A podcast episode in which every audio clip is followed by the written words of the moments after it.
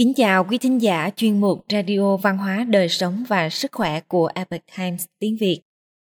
Hôm nay chúng tôi hân hạnh gửi đến quý vị bài viết của tác giả Tông Gia Tú có nhan đề Người phụ nữ thuyết phục chồng gieo mình xuống sông tuận tiết vì nước. Bài giao dịch giả tùy phong chuyển ngữ từ bản gốc của Epoch Times Hoa ngữ. Mời quý vị cùng lắng nghe.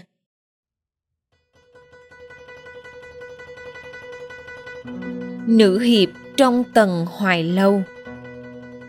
Ngã kiến thanh sơn đa vũ mị, Lưu thanh sơn kiến ngã ứng như thị. Tạm dịch nghĩa, Ta nhìn ngọn núi biết đẹp vô cùng, Chẳng biết ngọn núi ấy nhìn ta có như vậy chăng? Đây là câu thơ của Tân Khí Tật. Vào cuối thời nhà Minh có một nữ tử tên là Dương Ái đã lấy hai chữ như thị trong câu thơ này làm hiệu.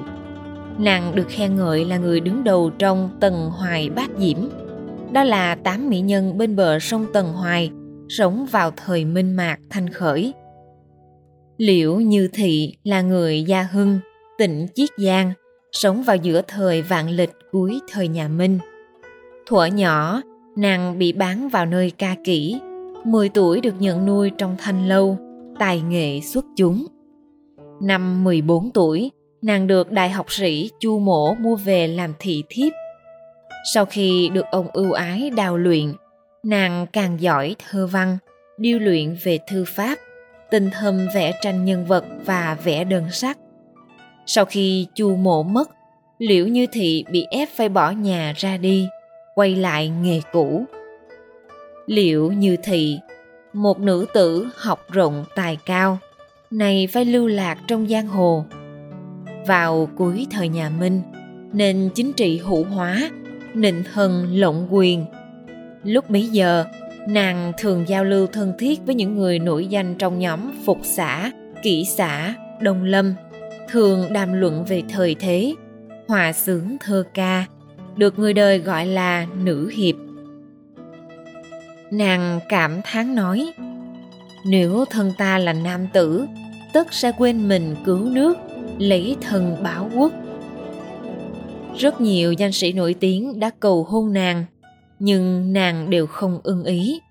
Nói rằng muốn lấy một nam nhân bác học hiếu cổ, khoáng đạt giật tài, đồng thời tuyên xưng rằng trên đời có một người bạn tri kỷ, chết không hối tiếc đẩy chồng xuống sông để tận trung. Vào năm Sùng Trinh thứ 15 năm 1642, thủ lĩnh Đông Lâm là Tiền Khiêm Ích 60 tuổi, bỏ qua những định kiến thế tục, dùng đại lễ kết hôn với Liễu Như Thị ở tuổi 24. Liễu Như Thị trở thành kế thất phu nhân. Tiền Khiêm Ích dặn dò gia nhân phải gọi Liễu Như Thị là phu nhân – không được gọi là Di Thái. Di Thái là tên gọi của thiếp vợ lẽ. Bản thân Tiền Khiêm Ích kính trọng gọi Liễu Như Thị là Hà Đông Quân. Tiền Khiêm Ích là một đại tài tử thời Minh, cũng là tàng thư gia, là người sưu tập thư tịch, nổi danh nhất thời bấy giờ. Hai người có thể gọi là nam tài nữ sắc, tình đầu ý hợp. Sau khi thành thân với Liễu Như Thị, Tiền Khiêm Ích đã xây dựng một tàng thư lâu tinh mỹ, đặt tên là Giảng Vân Lâu. Bên trong trưng bày thư họa, thư tịch và đồ cổ mà ông sưu tập. Hai người thường ở trong Giảng Vân Lâu nghiên cứu kinh sử, đuổi thơ so phú. Tiền Khiêm Ích thường chưa nói hết một câu hay, thì Lưu Như Thị đã đối xong rồi. Sau khi Sùng Trinh Đế treo cổ tự vẫn, quân Thanh chiếm được Bắc Kinh. Nam Kinh trở thành triều đình nhỏ của Hoàng Quang Đế nhà Nam Minh. Liễu Như Thị ủng hộ tiền khiêm ích làm thượng thư bộ lễ cho nhà Nam Minh. Không lâu sau, quân Thanh tiến về phía Nam, áp sát dưới chân thành. Liễu Như Thị khuyên chồng lấy quốc gia làm trọng, bảo vệ khí tiết của thần tử nếu cần thì không nên tiếc mạng sống lấy cái chết tuận tiếc vì nước tiện khiêm ích trong lòng mơ hồ không nói nên lời. Bởi vì ông đã thương nghị xong với các đại thần về việc đầu hàng, nhưng chưa báo tin cho Liễu Như Thị. Một ngày nọ, cả hai chèo thuyền trên thượng hồ. Liễu Như Thị tán thưởng khí tiết ái quốc của khuất nguyên khi gieo mình xuống nước. Nàng khuyên tiền khiêm ích noi gương khuất nguyên, làm gương cho thiên hạ bảo vệ khí tiết. Tiền khiêm ích vẻ mặt do dự muốn nói gì đó nhưng lại thôi. Mãi cho đến tối muộn vẫn chưa đưa ra quyết định. Liệu như thị chờ đợi một hồi liền khoác lấy cánh tay của tiền khiêm ích kéo ông nhảy xuống hồ cùng mình tiền kim ích quơ tay vào trong nước, sau đó rút lên nói với liễu như thị, hôm nay nước lạnh quá, để hôm khác quay lại. Một ngày khác, liễu như thị chuẩn bị một bàn yến rượu thịnh soạn, rót rượu cho phu quân. Sau đó tự mình nâng ly và uống hết một hơi. Nàng lại trình trọng thuyết phục. Thần làm trọng thần của triều đình đại minh quốc gia khó giữ được. Chàng một mình sống tạm, sẽ bị thiên hạ chê cười. Tiện khiêm ít lại lần nữa trầm mặt không nói, nhưng nhìn thấy liễu như thị xoay người lao về phía mặt sông, muốn lấy cái chết để tỏ nghĩa, ông vội vàng chạy đến ôm lấy và ngăn nàng lại. Vào năm thuận trị thứ hai, năm 1645 tiền khiêm ích dẫn bá quan đầu hàng nhà thanh. Liệu như thị từ chối đi cùng, kiên quyết không làm thê tử của hàng quan. Treo quan báo quốc. Sau khi đầu hàng nhà thanh, tiền khiêm ích trở thành lễ bộ thị lan kiêm hàng lâm học sĩ của triều thanh. Nhưng chịu ảnh hưởng của liễu như thị, nửa năm sau, ông cáo bệnh trở về nam kinh. Triều đình nhà thanh không yên tâm phái người theo dõi ông vào năm thuần trị thứ tư năm 1647, Tiền Khiêm Ích bị bắt giải về Bắc Kinh. Khi đó Liễu Như Thị đang ốm liệt giường, nhưng vẫn liều mạng đi theo, quyết định viết thư lên triều đình, xin được chết thay cho Tiền Khiêm Ích. Nàng nói rằng, nếu phù quân không thể tránh được họa này, bản thân sẽ chết cùng với ông ấy. Hai người họ một đường đi lên phương Bắc, trải qua rất nhiều gian khổ. Sau khi cùng phu quân vào kinh, Liễu Như Thị tìm mọi cách để cứu chồng. Sau 40 ngày, tiền khiêm ích được trả tự do.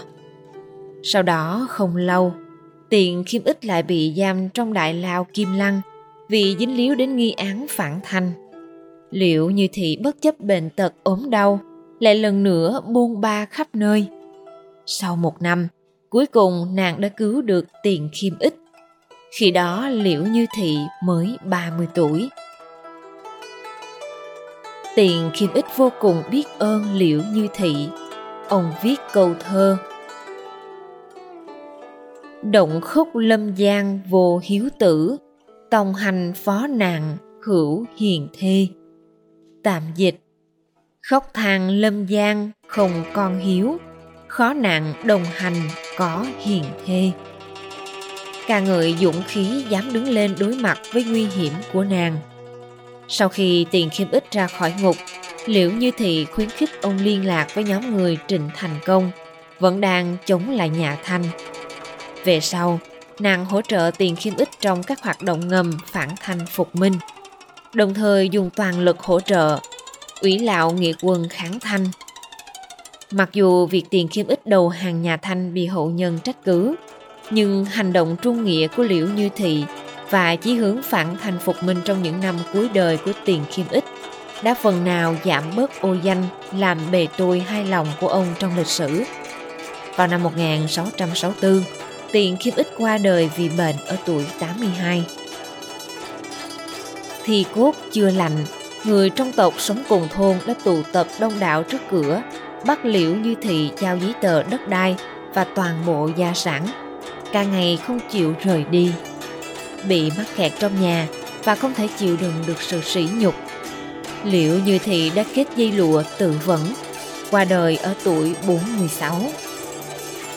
Về sau, Tiền Khiêm Ích và Liễu Như Thị đều được người trong tộc di tán tại núi Ngô Sơn, Thường Thục. Hai người được tán chung trong một huyệt. Liễu Như Thị được lập một ngôi mộ nhỏ cách đó trăm bước. Trên tấm bia mộ nhỏ viết Hà Đông Quân Chi Mộ. Liễu Như Thị có tài nghệ văn học phi phàm, tác phẩm phong phú, thư họa của nàng được các thế hệ sau trân quý sưu tầm. Thân trong loạn thế, nhưng trời sinh có khí chất thanh cao. tùy xa vào nơi khói bụi, nhưng lại có thể tránh thói trăng hoa, không truy cầu bình an phú quý. Cuộc đời nàng toát lên nhân cách sáng ngời của người liệt nữ đức hạnh. Lúc khốn cùng có thể thấy được tiết tháo, khi quốc gia lâm nguy, hầu hết các sĩ đại phu bao gồm các tiền khiêm ích đều quỳ gối đầu hàng. Khí tiết của họ kém xa liễu như thị. Vương Quốc Duy từng làm thơ ca ngợi liễu như thị rằng Mạc quái nữ nhi thái đường đột, kế môn triêu sĩ kỹ tu mi.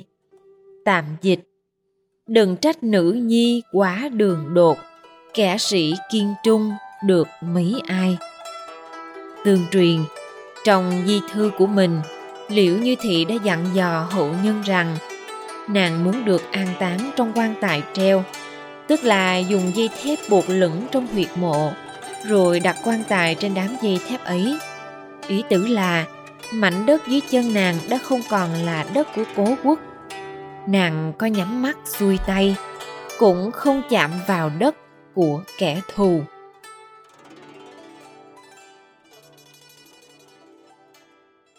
Quý thính giả thân mến, chuyên mục Radio Văn hóa, Đời sống và Sức khỏe của Epoch Times tiếng Việt đến đây là hết. Để đọc các bài viết khác của chúng tôi, quý vị có thể truy cập vào trang web epochtimesviet.com. Cảm ơn quý vị đã lắng nghe, quan tâm và ghi danh theo dõi kênh. Mến chào tạm biệt và hẹn gặp lại quý vị trong chương trình lần sau. Kính chúc mọi điều bình an và tốt lành tới quý vị cùng người thân.